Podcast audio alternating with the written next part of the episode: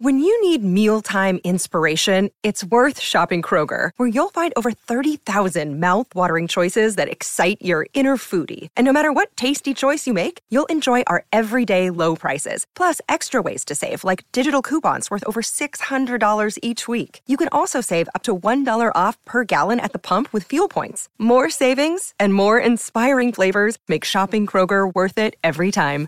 Kroger, fresh for everyone. Fuel restrictions apply.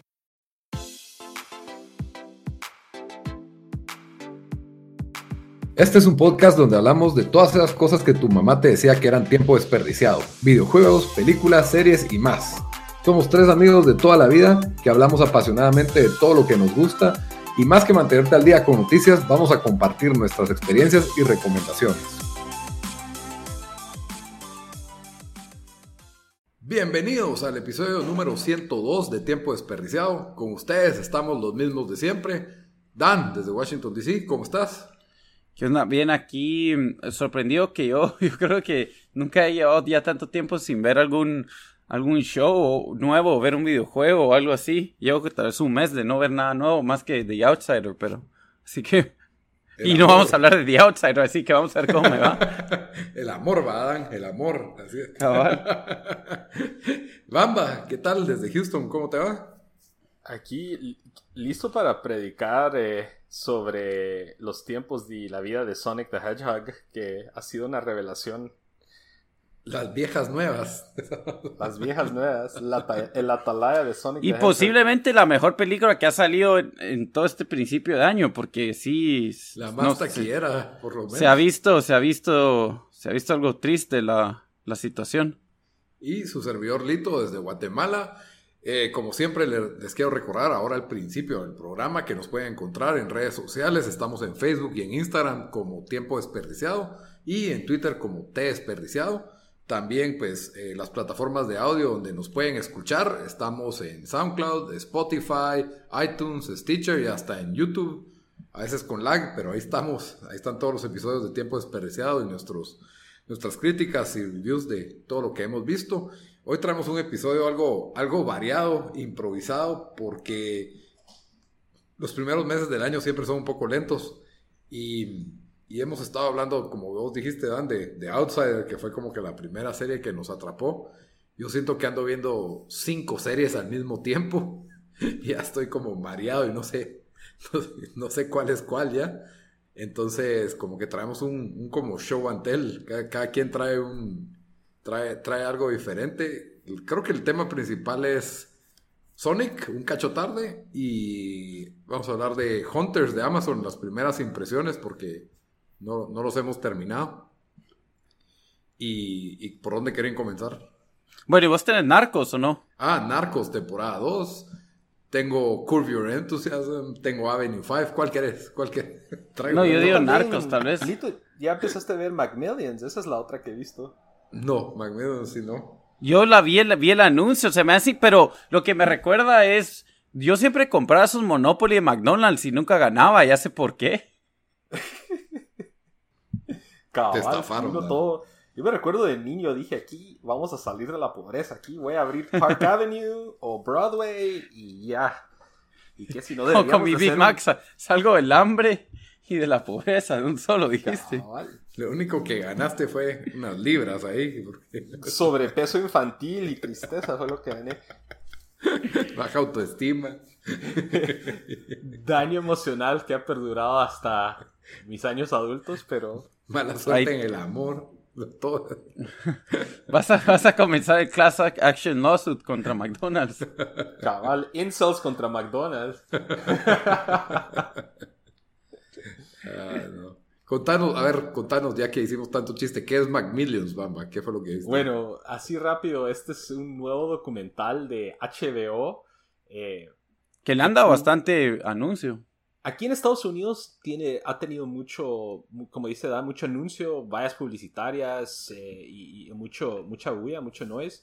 Y se trata de básicamente la historia de, de del juego de Monopoly de, McDonald's y la gente que, logró pues estafar al juego. Bueno, lo, que, lo que pasa es, eh, no sé si en Guate lo hacían o sí.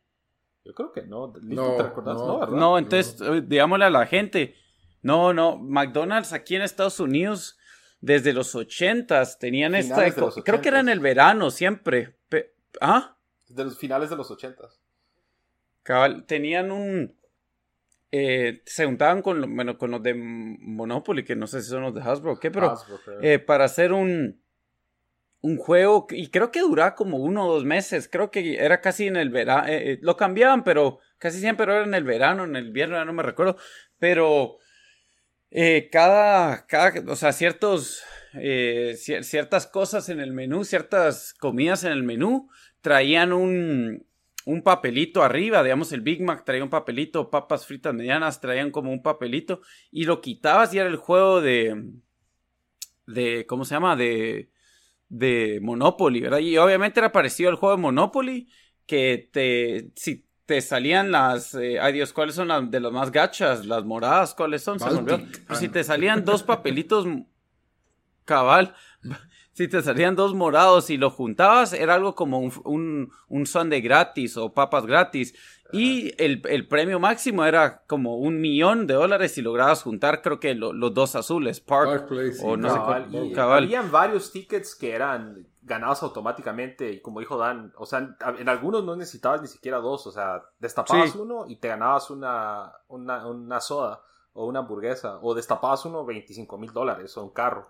Entonces, el documental lo que abarca es la, la estafa que se, había un, un, un, ¿qué sería? Un gang o un... Eh, la Mara Salvatrucha. No una Mara, pero un, un, como un complot. Un complot. una banda. Un complot, una banda que le habían encontrado el modo de, de estafar el juego.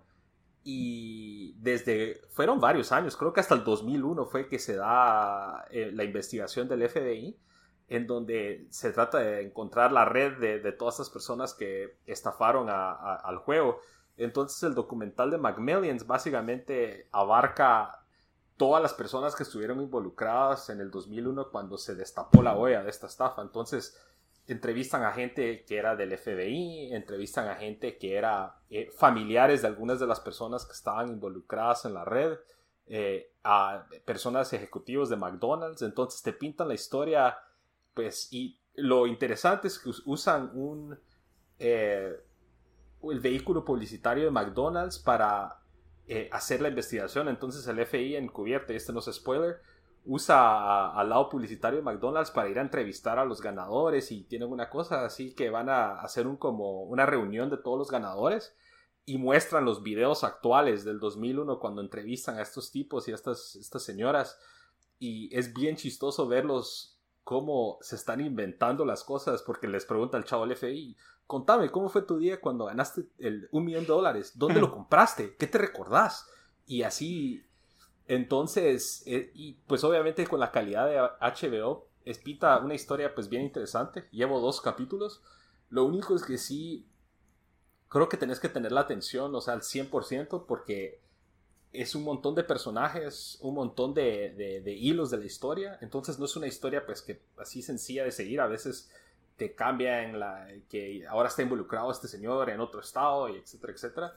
Entonces definitivamente una serie para ver así cuando tenés ganas de concentrarte en algo, pero es, es interesante y es algo que, como dijo Dan, era algo que todas las personas que vivieron en los Estados Unidos desde el finales de los 80 hasta principios de los 2000 en, más de alguna vez que fueron a McDonald's, pues vieron estas piezas y, según ellos iban a salir de a ser ricos con ganando el Monopoly. Entonces, está interesante, creo que duran una hora cada uno.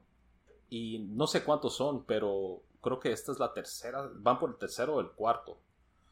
Creo que son cuatro en total, por ahí leí, pero puede ser que me equivoqué con eso. Muy bien, muy bien. ¿Y, ese no le han estado haciendo bulla en, en Guatelito?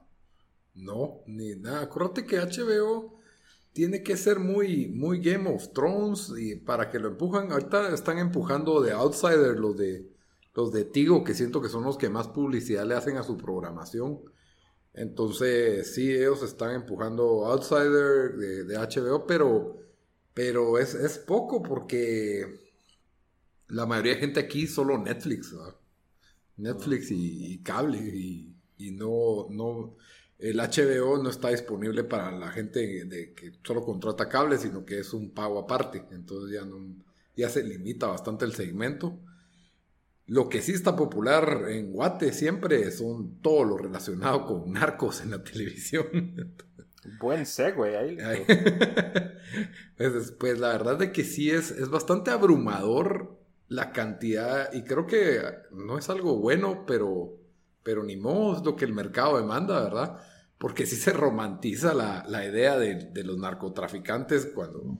Pero pues es algo que ha pasado siempre, como los piratas, pues, o sea, eran violadores, ladrones. mira los, los mafiosos en Estados Unidos, los han los han así hecho. Se, romantiza, ¿verdad? Pero, cabal, hay una saturación por telenovelas de, narcos desde toda la saga de Pablo Escobar, de ahí salió El Señor de los Cielos y creo que La Reina del Sur, y hay como así como, hay cantidad de novelas y episodios.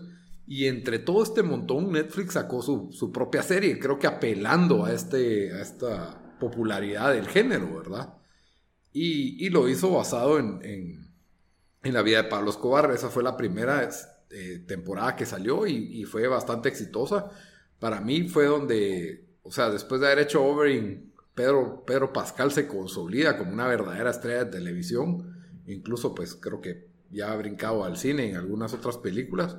Pero, pero para mí fue excelente su papel en esa serie de narcos de, basada en, la, Está basada en la intervención de la DEA contra Pablo Escobar. Es, es, un manhunt en contra de Pablo Escobar. Lograron todavía sacarle el jugo a, una tercera temporada en que ya no estaba Pablo Escobar con, contra otro cartel de Colombia. Muy buena, por cierto, siempre, siempre ha sido sólida. Es buena televisión. No te voy a decir que es brillante o algo que cambia el género, pero sí tiene una calidad arriba del, promedio. Eh, es así te saben poner bien los cliffhangers, eh, no son tan forzados. Eh, obviamente el terror de, de, quedar mal con estas personas siempre está ahí.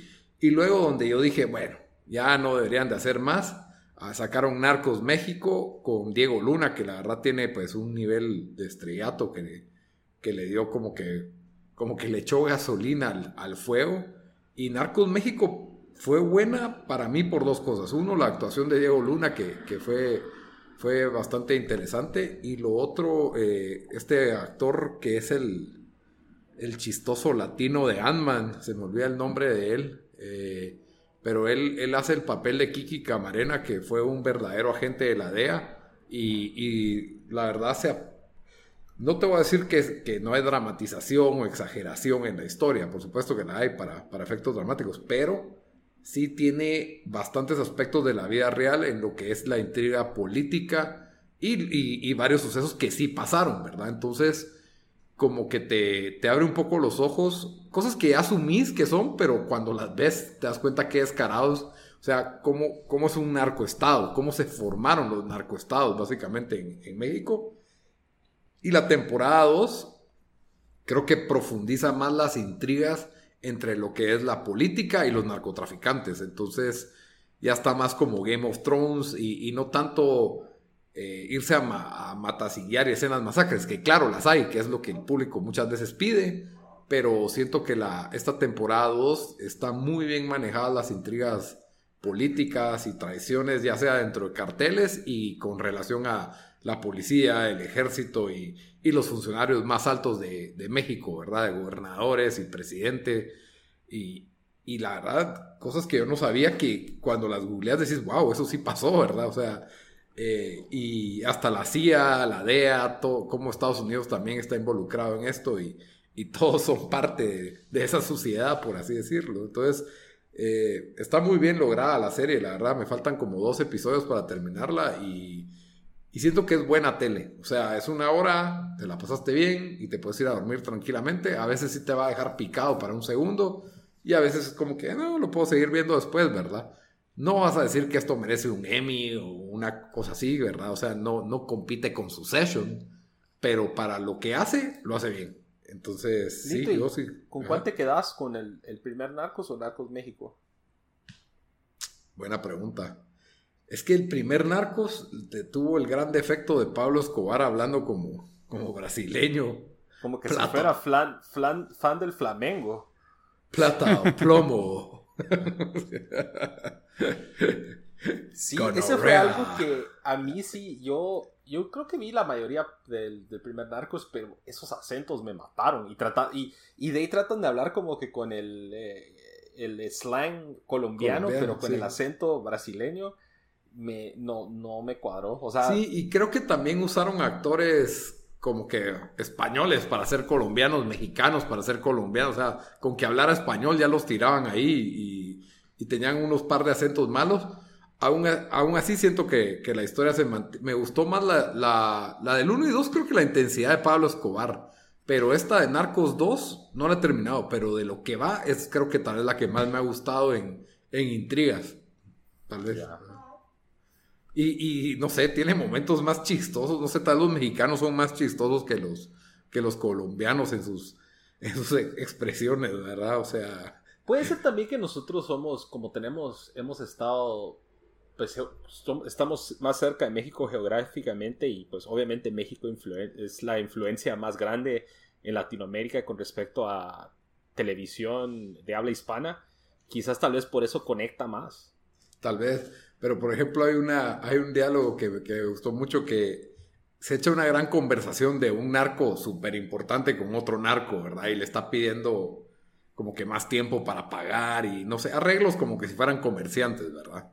Y así toda una conversación toda seria, no, que no se puede en este momento, que vamos a esperar y no sé qué. Y cuando le pregunta el otro, bueno, ¿qué te dijo? Pues que le vale verga, que comemos mierda, que no sé qué, o sea, en resumen, todo así.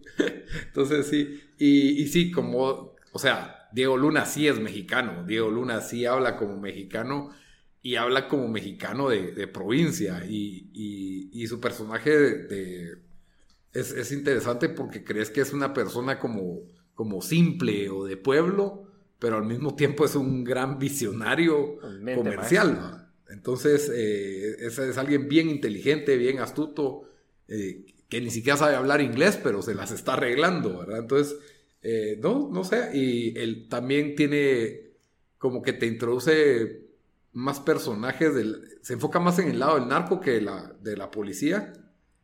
Y, por ejemplo, el, personaje del Chapo, súper logrado en esta, empieza como un X en la temporada 1, en la temporada 2 pues ya, ya es algo más pero vos sabes que ese Chapo algún día va a ser el cabezón, pues, ¿me entendés? Entonces, súper chistoso, súper bien hecho, eh, no sé, sí, a mí sí me, sí me está gustando bastante.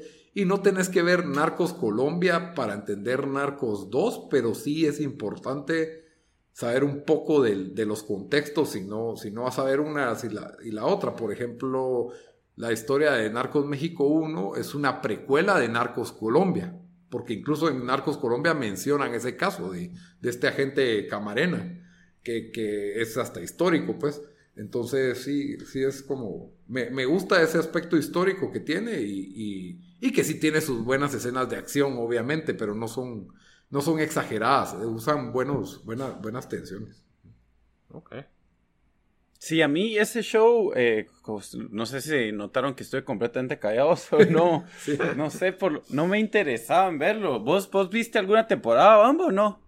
La, primera, vi toda la primera de, del de Colombia, pero fue como que fue, era como que por momentos me jalaba porque la historia pues se ponía virga y a veces se ponía interesante, pero de ahí los, muchos de los diálogos se vieron afectados por los por los acentos. Entonces ya no le di chance a la segunda temporada de esa, pero estuvo ok. O sea, no. Sí. Aunque tal vez te vas a enojar porque la primera sí es como. No sé, como que es pro. Como que hace ver un poco a los policías como muy héroes, muy buenos. Los la DEA como que fueran los, los grandes héroes. Ajá, los cowboys. Así, exactamente. Sí, no sé, puede ser de esas series que ya solo van demasiadas temporadas donde solo no, le quiero meter el invertir el tiempo para verla. Sí, yo la verdad miraría la de México y ya la de Colombia. Creo que la historia de Escobar ya la has visto en documentales, ya sabes qué pasó, ya sabes que cómo, lo mataron y todo. La de México es un poco más desconocida y, y sí, me, creo que tiene más, más para dónde el, caso de la 1 es, interesante, especialmente si no, si no sabes en qué para. Entonces, eh, yo le daría chance a la 1 y, y creo que Narco supo hacer algo muy bien que Hunters no supo hacer. Ahí estamos, otro segue, delito. está on fire, Es que me acabo de tomar una coca y tengo energía gracias a, a esta bebida que no quiero que algún día quisiera su patrocinio. Y porque tomaste una coca, puedes correr rápido. Cargo fast. Pero bueno, Dan, ya hablé yo mucho. Contanos tus primeras mini impresiones de Hunters. Bueno, mis primeras impresiones, eh, primero me sorprendió cuando vos lo pusiste en, en, las series más anticipadas del año, porque a mí el trailer solo no me llamaba la atención. No, aunque tenía Al Pacino ahí, el, nuevo show de Amazon, que Amazon lo anda empujando, pero a muerte, creo que hasta lo empujó más que, que empujó The Boys, que, que fue mejor, mejor serie.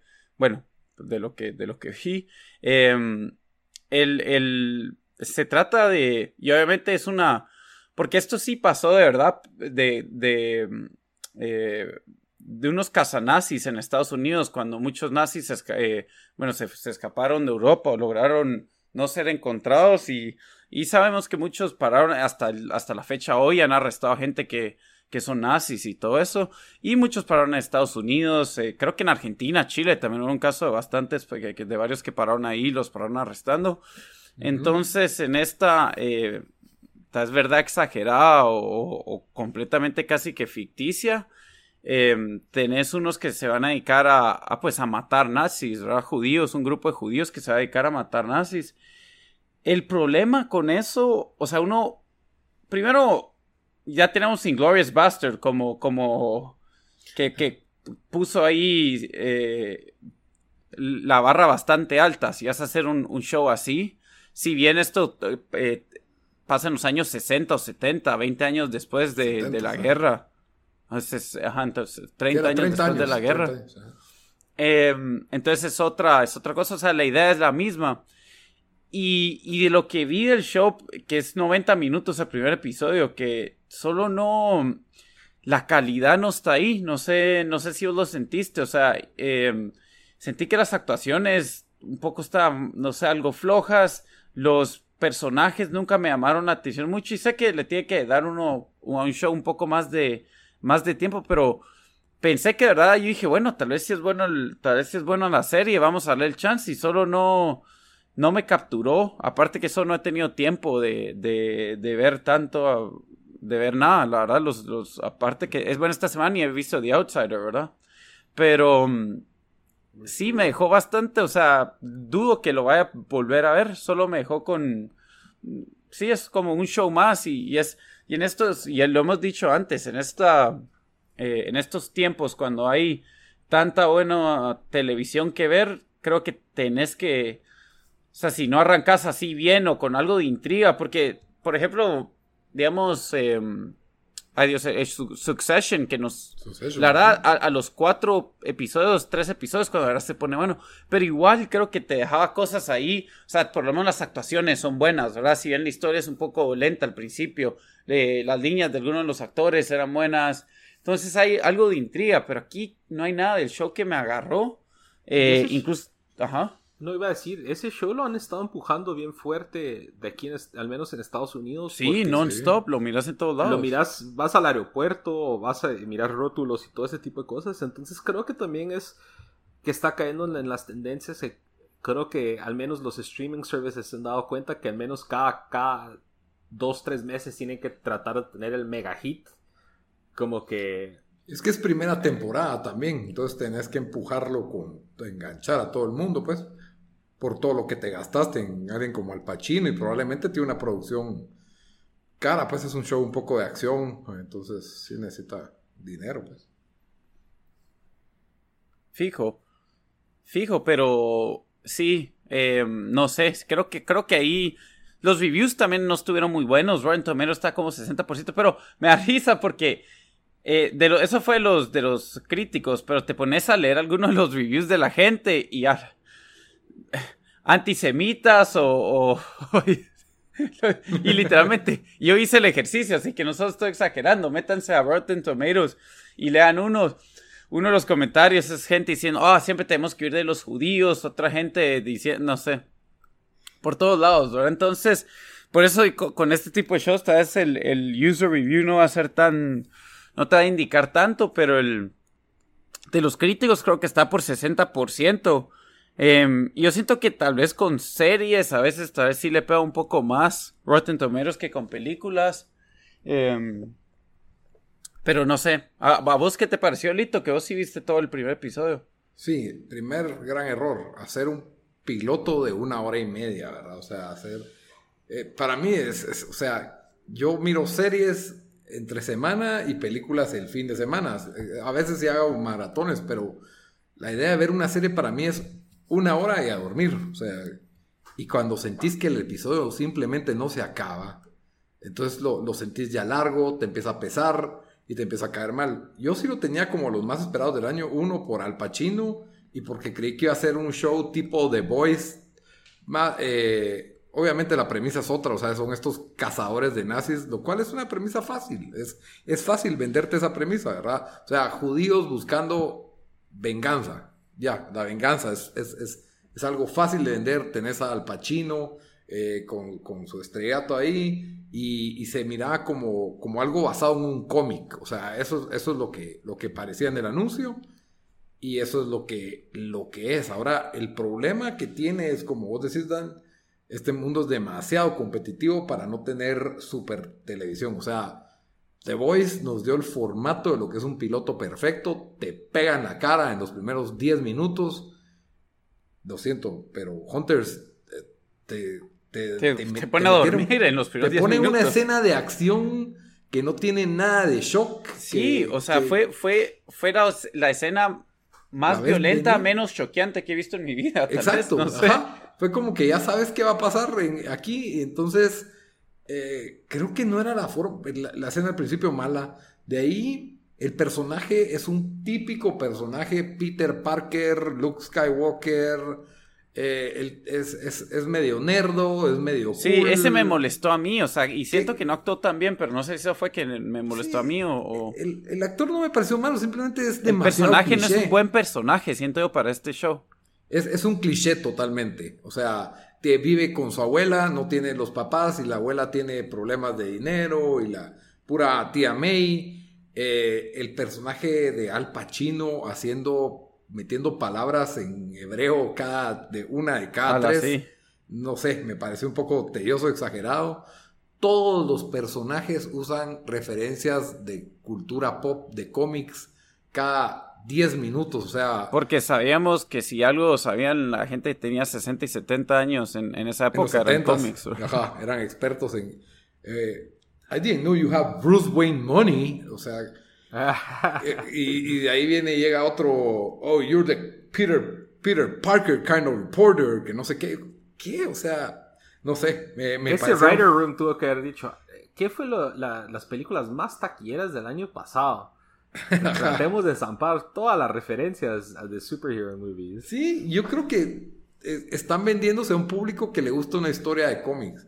Eh, de ahí, pues, la, historia es, es, una historia de origen muy convencional. Tiene dos personajes positivos, por así decirlo, que son los buenos, ¿verdad? Y por ahí medio que te dan unos tintes leves de, de los malos, malos. Y aquí es donde pues es medio problemático porque ya sabes de, cosas de horror que parecen de, ficción que hicieron los nazis con los judíos y aquí se inventan otras. Y, decís, no, eso no pasó. Y, está jugando con la historia y sabes que no tiene que ser 100% acertado.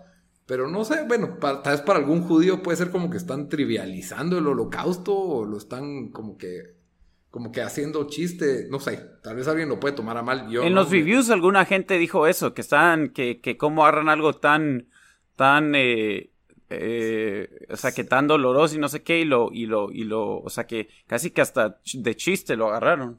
Sí, eh, por ejemplo, hay una escena en que un nazi está usando a los judíos como piezas en un tablero de ajedrez gigante que él puso en la grama, ¿me entendés? Y, o sea, no sé, ya se me hizo como, como que si los nazis fueran Lex Luthor, ¿me entendés? O sea, hicieran malos, o sea, eran lo peor que puede haber y eran súper crueles, pero, pero no, no se me hizo algo real. Y, y de ahí está como que esta hermandad que se tardaron una hora y media en presentarte en el show y en, darte el, origen de este, de este nuevo integrante, que es el, a, través de quien vemos la historia, que es este, este joven, ¿verdad? Y, está como bien, o sea, el show no, no lo sentí malo, o sea, lo sentí mejor que los, que los shows de Warner, ¿me entendés? O sea, me pareció mejor ah, pero Si ese, pero si esa es tu barra, ya, vamos. o sea, pero me refiero a que este, o sea, los shows de Warner tienen su audiencia, pues, o sea, tienen, tienen, creo que sí puede encontrar una audiencia, creo que no le va a ir terrible al show, tal vez en los reviews tal vez no le fue increíble, pero no va a ser un mega hit como The Voice, a eso me refiero. Debería ser Hunters de Warner. Cabal. Eh, yo, yo le voy a dar chance. Eh, la primera temporada la, voy a ver completa. Creo yo tenía que ser realmente malo. Creo que tiene para mejorar. Creo que le, pasó lo que pasa muchas veces en, televisión que tenías un piloto y se filma en una fecha y como hasta el año lo aprueban porque tuvieron espacio y no lo habían aprobado antes o algo así. Y probablemente en el trabajo de edición le agregaron y le quitaron cosas y por eso es de que quedó como un collage ese, ese piloto. Esa es mi teoría. Creo que el episodio, creo que las premisas son buenas, por, especialmente que acabo de ver un documental de un, en Netflix sobre un, un, tipo que era un vecino normal en Estados Unidos y, y, fue acusado de ser uno de los peores nazis y hasta lo llevaron a juzgar a Israel y todo. Muy bueno el documental. O sea, son, son cosas, está, está flojamente basado en algo real y creo que eso le ayuda un poco. Entonces, creo y quiero ser optimista que se va a poner mejor. Eso es lo que yo creo. Y hay lugar para que se ponga mejor. No creo que vaya a ser súper espectacular, pero creo que puede ser, puede ser decente. Pero si mantienen el mismo tono del primer episodio, sí está, sí está en problemas Amazon, porque no veo qué más, qué, qué más tienen en el, en el horizonte que sea como que universal, pues, o sea, la temporada 2 de Voice, pues, pero, pero de, de, shows nuevos o de propios, o sea, yo siento que Miss Maisel ya va para afuera, este Jack Ryan no siento que haya sido el éxito que ellos querían que fuera, porque es horrible el show. Pero recordate que con series, o sea, ahorita en junio van a o sea, casi que empiezan a anunciar shows a tres, tres meses antes que va a salir algo, ¿me entendés? Entonces, saber si se están guardando algo. Sí, ojalá que se estén guardando algo, porque, porque Hunters, mala carta de presentación ese piloto.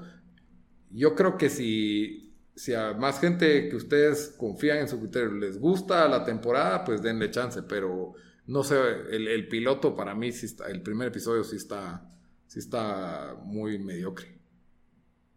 Sí, yo estoy de acuerdo. Yo ni lo, o sea, yo creo que no va a ver el show. De una vez, crucificado. Sí. Bueno, y teníamos otro tema pendiente, Bamba, el fan número uno de Sonic. Contanos de la película. Les vengo a hablar del milagro que es Sonic the Hedgehog, que obviamente si han seguido pues la eh, películas y pues pop culture en general en los últimos dos años. La saga de Sonic.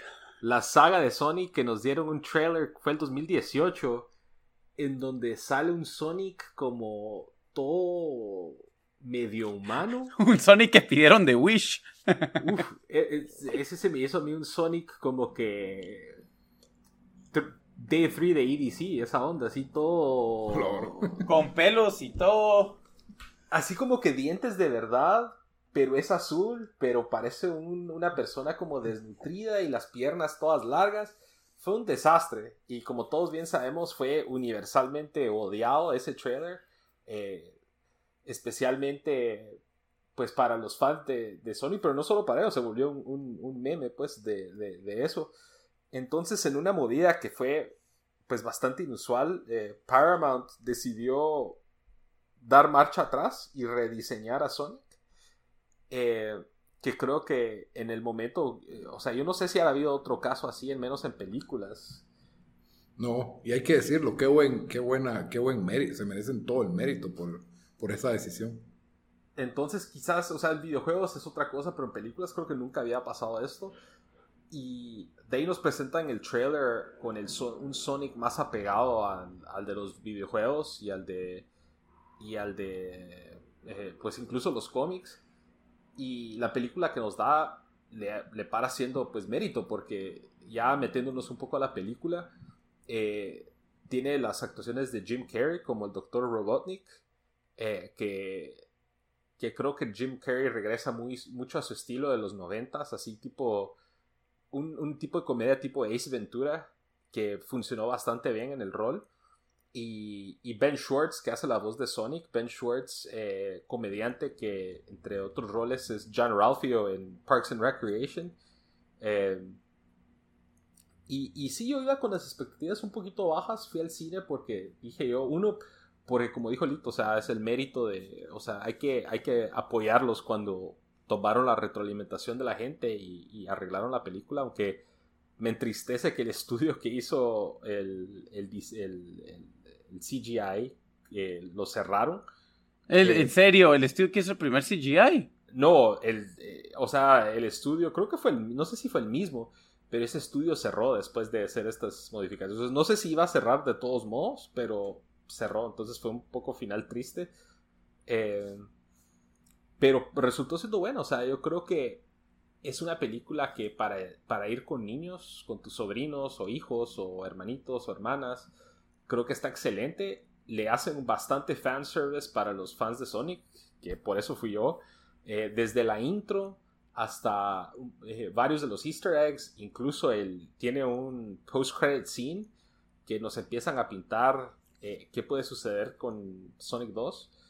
Eh, y, resultó siendo una buena película, creo que no, que ha sido al menos por los fans universalmente aceptada como, o sea, universalmente aplaudida. Creo que los críticos eso ha sido un poquito más, pues, nivel medio, pero aún así creo que tiene más reviews positivos que negativos. No sé si han podido ver ustedes. No, Sí, los reviews ha estado bien. Incluso Basta en los, en los dos grupos de Facebook que ando de videojuegos, bastante gente que lo vio. Parece que le gustó, pero ahí la verdad les gusta cualquier cosa, así que no, no, no, sé qué tanto diría eh, eso dice la película, pero sí yo vi que los reviews fueron generalmente positivos. Y le tocó, y en la taquilla ha, rendido. le fue bien. Creo que lleva 200 y pico millones eh, a nivel mundial y ha sido la película más, la película más taquillera dos fines de semana seguidos, aunque la competencia ha sido nada más eh, Harley Quinn, Birds of Prey, ¿y cuál es la del perro que viste vos, Call of the Wild. Call of the Wild, entonces no ha sido mucha competencia, pero creo que ya se, ya se está hablando de una secuela. Eh, y sí creo que es una película que, que para los fans de Sonic, buenísima, o sea, creo que hicieron algo muy bien, que no quisieron ser... Eh, no quisieron ser como que too deep o, demasiado tratar de ser como que demasiado, vale, vamos a dar una profundidad a Sonic y esto y lo otro, sino que básicamente le copiaron la personalidad al Sonic de, las caricaturas y de, y de algunos de los juegos y nos dan como que este personaje caricaturesco y Jim Carrey, que es también una, una especie de caricatura, y todos los demás son personas, o sea, son, actúan de, de, cierta manera como personas normales. Entonces no fue como que, y creo que funcionó, no fue, no lo, yo creo que originalmente lo trataron de, de, ver como que cómo se vería Sonic si existiera en este mundo, pero ahora les, les peló y le, le tomaron creo que un poquito la pauta al detective Pikachu, en que es básicamente una caricatura entre personas, tipo Roger Rabbit, y, pues. funcionó bastante bien. Entonces, eh, y, obviamente no quiso ser profunda, no quiso dar más allá que contarnos esta historia de, cómo para Sonic en la Tierra y qué es lo que debe hacer para, para, y qué hace para sobrevivir y cómo lo descubren. Entonces, la verdad la recomiendo bastante. Si fueron, si alguna vez jugaron Sonic en su niñez o si son fans de Sega, también. Y también creo que si yo, o sea, me pongo en el contexto que si yo tuviera nueve años y yo miraría esta película, quedaría así como que creería que esto es lo mejor que he visto. Eh, entonces creo que, creo que pinta para bien. Lo, que se me hace chistoso Sonic es que los juguetes que, que se crearon para pues alrededor de la película son basados en el Sonic anterior. Hijo de la gran. Porque obviamente por el desarrollo y el diseño de estos juguetes se tiene que, se tiene que preparar con pues, más de un año de anticipación. Entonces hay algún, han habido algunas historias en, online de algunos juguetes que ya están en el mercado, en Target y Walmart, que tiran al Sonic todo flaco y todo raro del primer trailer. Entonces. La verdad que eso se va a volver, se va a volver, te ha puesto eh, Collector's Item. Seguro que sí. Cabal, incluso he estado leyendo los rumores ahí de, de, de, lo que sigue para Sonic y no sé qué tanto peso tiene eso, pero que se habla de The Rock para hacer la voz de Knuckles que es eh, otro de los personajes icónicos del mundo de Sonic. Entonces creo que es, casi que un hecho que se va a dar una secuela eh, y creo que termina esta película y como que nos van a dar, o sea, la manera en que sirven el plato para la secuela está excelente, o sea, creo que nos van a llevar a, ver otro lado de este personaje y a ver otro lado del mundo de Sonic que también eh, es algo que va a resonar con, especialmente con los fans de la serie de, Sonic. Entonces, la recomiendo bastante, mírenla, apóyenla y, creo que creo que no se van a repetir, solo que no vayan a esperar que es Parasite, pues. Es una película de, una, de un hedgehog azul que corre y agarra niños, entonces tengan esa mentalidad y la van a disfrutar. Sí, incluso venció en taquilla esta de Call of the Wild o el, llamado salvaje, que tenía una estrella como Harrison Ford, pues que tal vez ya no está en sus años más mozos, pero, pero sí, sí tiene peso. Y creo que el error de esa película fue no hacer lo que hizo Sonic. El trailer, el perro se ve espantoso, el perro se ve tremendamente falso. Y es una historia que trata de ser más o menos realista, pues, o sea, pero hasta hay películas de perros eh, tontas que no son realistas, como, como Beethoven, por ejemplo. Y aún así el perro se ve real. En cambio, en esta, el perro se ve súper súper animado y todo lo demás se ve real y es en, Alaska de esa época, está basada en una novela y, ahí es donde creo que sí la, la, zurraron, pues, o sea, pudieron haber tenido una buena adaptación de esa novela y, y nos dieron una película que para niños está bien, así,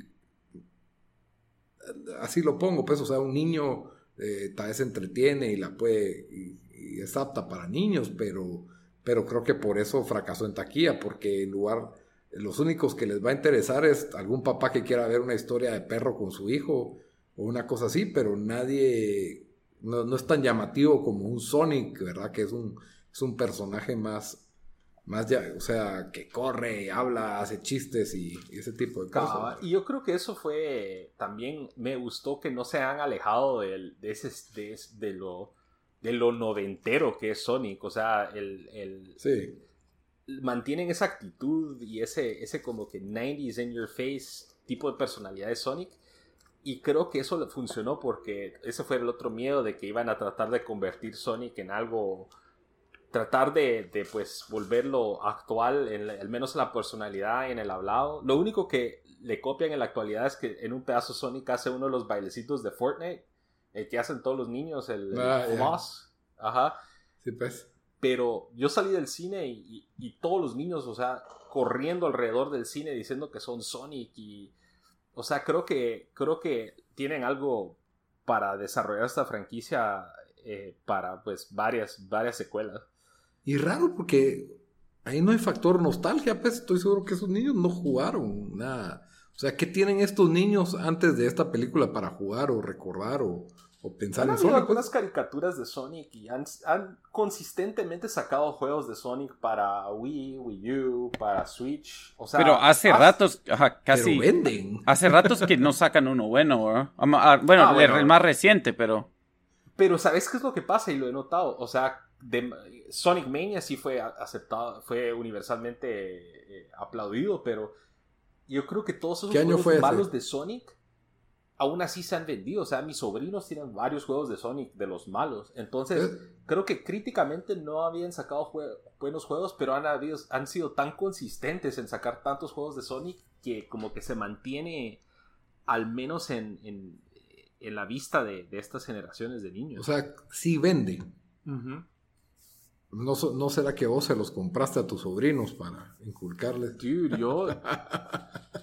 mi, mi suegra le regaló Sonic Mania para Switch para Navidad y me sentí bien, pero yo casi lloro cuando hacia el final de Sonic sacan una... No, no es, no es spoiler, no es spoiler. O sea, bueno, no es spoiler de la historia, pero en el soundtrack sacan una versión de piano de la, de la canción de Green Hill, Green Hill Zone de la primera pantalla de Sonic 1. Ah, Casi lloro, dude. Like, ese sí fue... Me recordé mi niñez ahí, o sea... Por eso tiene como que para, para todos, para los, los niños y las personas que no tienen ese apego emocional a este personaje y para la gente que creció jugando Sonic, hay suficientes easter eggs ahí que, que te quedas así picado. De hecho, me puse a buscar artículos de todos los easter eggs de la película. ¿Crees que esta película no era mejor para un net, straight to net, Netflix o straight to... Yo creo ¿O crees que sí era para cine?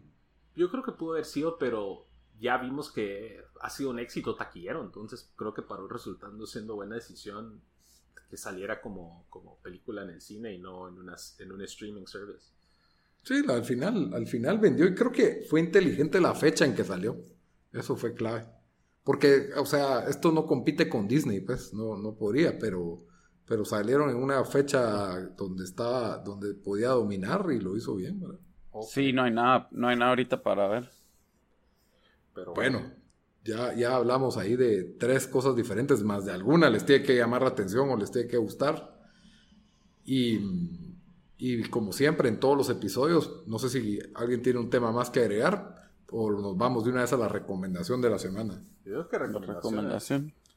Ok, Dan, que has estado más callado hoy, ¿qué nos recomendás esta semana? Yo, bueno, como dije que no he visto nada nuevo, les traigo una recomendación de música porque fue la banda, el, esta banda el, el domingo.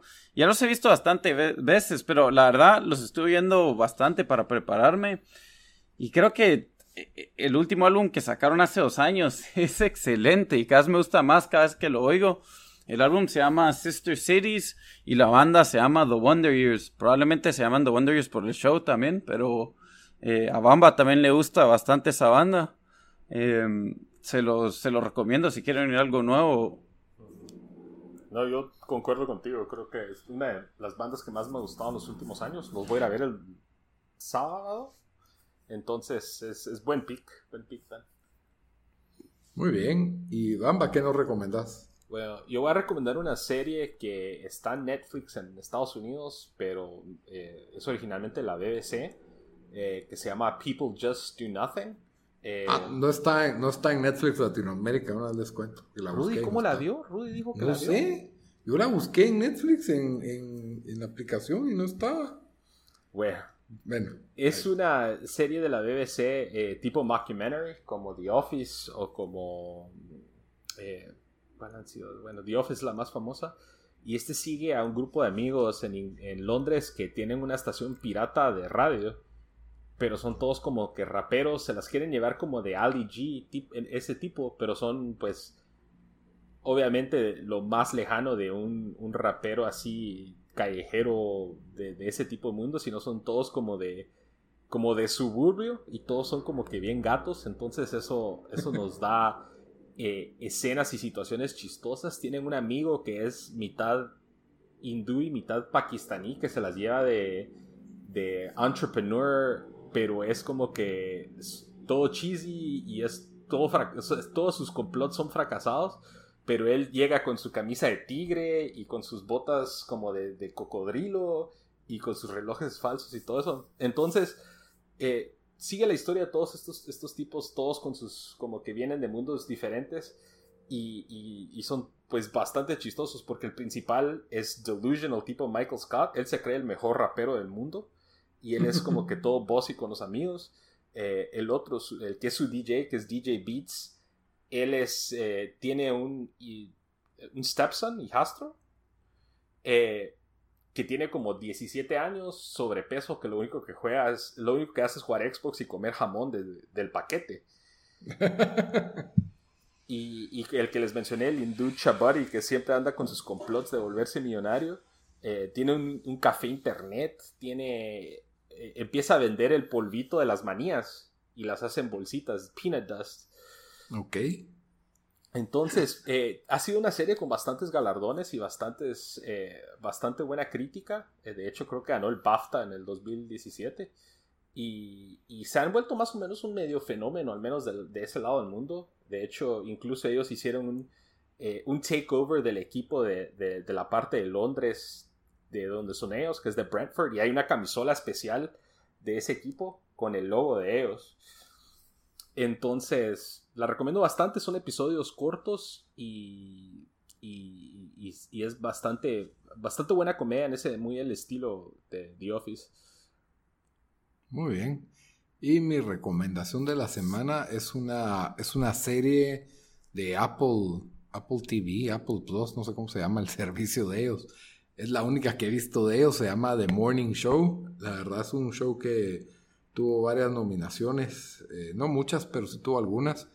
Eh, está muy bien actuado, tiene, tiene situaciones intensas, eh, está bien escrito. Creo que se les pasó un poco la mano, por ahí les sobró un episodio o lo más, pero, pero sí está, está muy bueno. Está, sale Steve Carell, Jennifer Aniston y Reese Witherspoon y Billy Crudup, que es un actor que siento que no, no se le reconoce lo suficiente para mí él se roba el, se show en este, en este programa. Es, es de lo, es, es, un personaje excelente, lleno de, de, buenas líneas y, y, es el tipo de persona que no sabes, que es misterioso, que no sabes cuáles son sus, sus verdaderas intenciones. Me pareció espectacular la actuación de él. Eh, obviamente, pues Jennifer Aniston, yo no, no, nunca he pensado que sea la gran actriz. Creo que creo que aquí sí, sí utilizó bastante, o sea, sí se notó su talento como actriz en esta, en esta serie. Y Steve Carell como, el, como una especie de, de villano carismático, muy bueno, muy bueno. Entonces, es un tema bastante, bastante relevante, bastante actual y por eso lo, lo recomiendo, ¿verdad? Es el tema del, del, acoso sexual, muy parecido a lo que, a lo, al caso que pasó en Fox News, ¿verdad? Es algo, es algo parecido.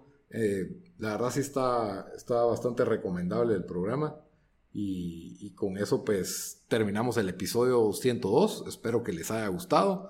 Como siempre al final también les recuerdo que nos pueden comentar qué pensaron de, de los programas que, que hablamos, de los programas y películas que hablamos el día de hoy. Ya saben que estamos en redes sociales, en Facebook y en Instagram como Tiempo Desperdiciado y en Twitter como T Desperdiciado. También eh, saben que pueden escucharnos en las principales plataformas de audio. Estamos en iTunes, en Spotify, SoundCloud y Stitcher y hasta en YouTube. En todas nos encuentran como, como Tiempo Desperdiciado. Y hasta la próxima. Órale.